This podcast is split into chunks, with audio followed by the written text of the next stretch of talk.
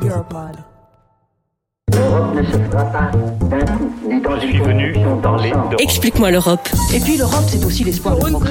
Comment faire l'Europe des travailleurs le podcast de toute l'Europe, en collaboration avec Bull Media. Au sommaire de ce sixième numéro d'Explique-moi l'Europe, le marché unique européen et l'enjeu le plus brûlant qui l'accompagne, la concurrence parfois déloyale qui existe entre les États membres dans le domaine social et dans le domaine fiscal. Bonjour Christophe. Bonjour Antoine. Le marché unique européen, c'est un aspect fondamental de la construction européenne. On peut même dire que c'est la raison d'être initiale du projet européen, non? Oui, tout à fait, on peut dire ça. C'était l'idée des pères fondateurs. Assurer la paix en développant une coopération économique étroite au sein d'un marché commun où nous serions interdépendants. Aujourd'hui, c'est le cas. Les biens notamment circulent sans droit de douane et les travailleurs sans entrave. Ça, ce sont les fameuses libertés de circulation. Oui, tout à fait. Il y en a quatre. Libre circulation des personnes, libre circulation des biens, libre circulation des services et la libre circulation des capitaux. Ces quatre libertés sont en quelque sorte l'ADN de l'Union européenne. D'ailleurs, c'est ce que les États membres ont cherché à protéger tout au long des négociations avec le Royaume-Uni dans le cadre du Brexit. the single market and its four freedoms, four freedoms are indivisible. Cherry picking is not an option. Michel Barnier, négociateur en chef de la Commission européenne pour le Brexit, qui rappelle avec force l'importance du marché unique. Important ce marché unique, mais tout n'est pas pour autant parfait. Il y a des choses qui ne fonctionnent pas au sein de ce marché intérieur européen. Il y a des dysfonctionnements. Il y a des manques. Ce dont on parle beaucoup, c'est du dumping social et fiscal que les Européens ont laissé s'installer à la faveur du marché unique. On assiste en effet à une compétition entre les États membres de l'Union européenne, considérant que les règles sociales et fiscales relèvent pour beaucoup de prérogatives nationales. Explique-moi l'Europe. Bon, le dumping social et fiscal. Alors ça, on va s'y arrêter. Euh, si je comprends bien ce que vous commencez à nous expliquer, il s'agirait du revers de la médaille de la libéralisation des échanges euh, en Europe. C'est compliqué, donc compartimentons. Intéressons-nous d'abord au domaine social. Euh, ce n'est clairement pas le domaine où il y a le plus de coopération en Europe. hein. C'est vrai. Les questions sociales sont historiquement l'un des parents pauvres de l'Union européenne, parce que c'est une compétence qui appartient encore largement aux États membres, si bien qu'il reste de grandes disparités d'un pays à l'autre. Et en plus, établir des règles harmonisées au niveau européen est souvent très difficile. Et c'est ça qui conduit à ce qu'on appelle le dumping social. Oui, tout à fait. Je vais prendre un exemple. La directive sur les travailleurs détachés. Cette directive, c'est un peu le symbole de l'inachèvement du marché unique sur le plan social.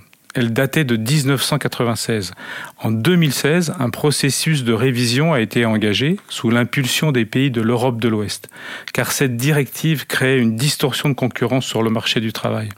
En effet, le plus souvent, les travailleurs étrangers étaient payés au salaire minimum du pays d'accueil, mais ils ne bénéficiaient pas de la même protection en matière de pénibilité, ou de repos, ou même de primes, ce qui offrait ainsi une main-d'œuvre beaucoup moins chère aux entreprises. Mais ça, Christophe, ça a évolué, non?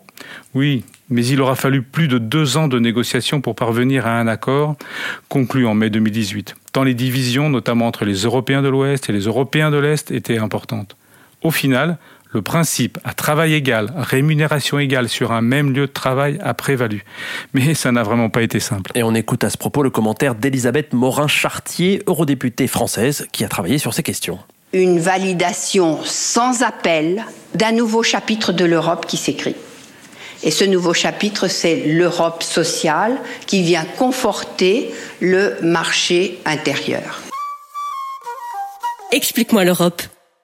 La réforme a donc abouti, mais on l'a vu, l'harmonisation sociale est difficile en Europe. Voilà pour l'harmonisation sociale.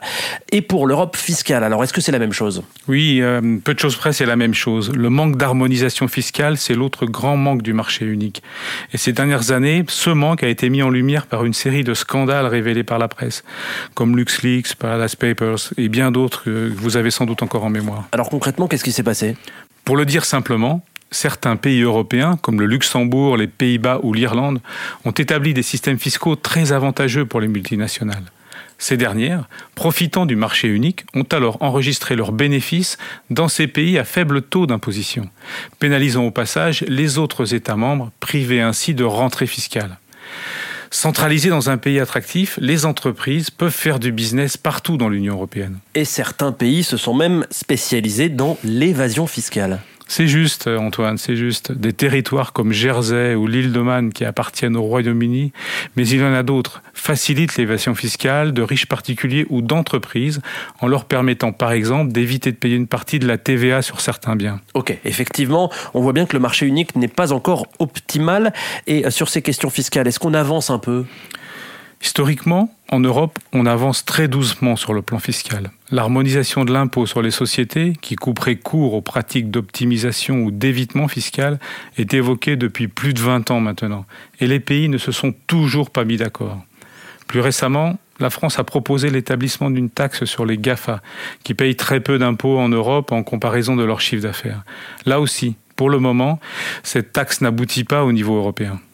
Il y a des obstacles importants à franchir, ils ne sont pas infranchissables. C'est aussi une question de bonne volonté, de sens du compromis. La France a fait preuve de beaucoup de sens du compromis. J'espère que les quatre derniers États qui aujourd'hui restent sceptiques sur cette taxation du digital feront aussi un pas dans le sens du compromis.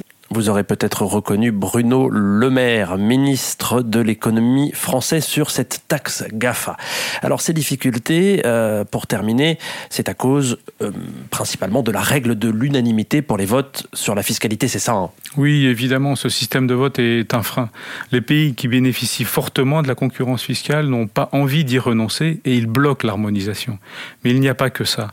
La plupart des pays veulent protéger leurs entreprises nationales ou plus simplement leur souveraineté fiscale. Et la France en fait partie. Merci beaucoup Christophe, je pense qu'on y voit un peu plus clair maintenant. Le marché unique, c'est le noyau dur historique de l'Union européenne, mais il est parfois générateur de dumping social et fiscal en l'absence de règles suffisamment harmonisées. Vous pouvez retrouver ce podcast sur toutes les plateformes d'écoute, iTunes, Spotify, Deezer, Eco Podcast. Et puis rendez-vous pour aller encore plus loin sur le site touteleurope.eu. On se retrouve très vite pour le septième épisode consacré à l'autre de la construction économique européenne, le commerce extérieur.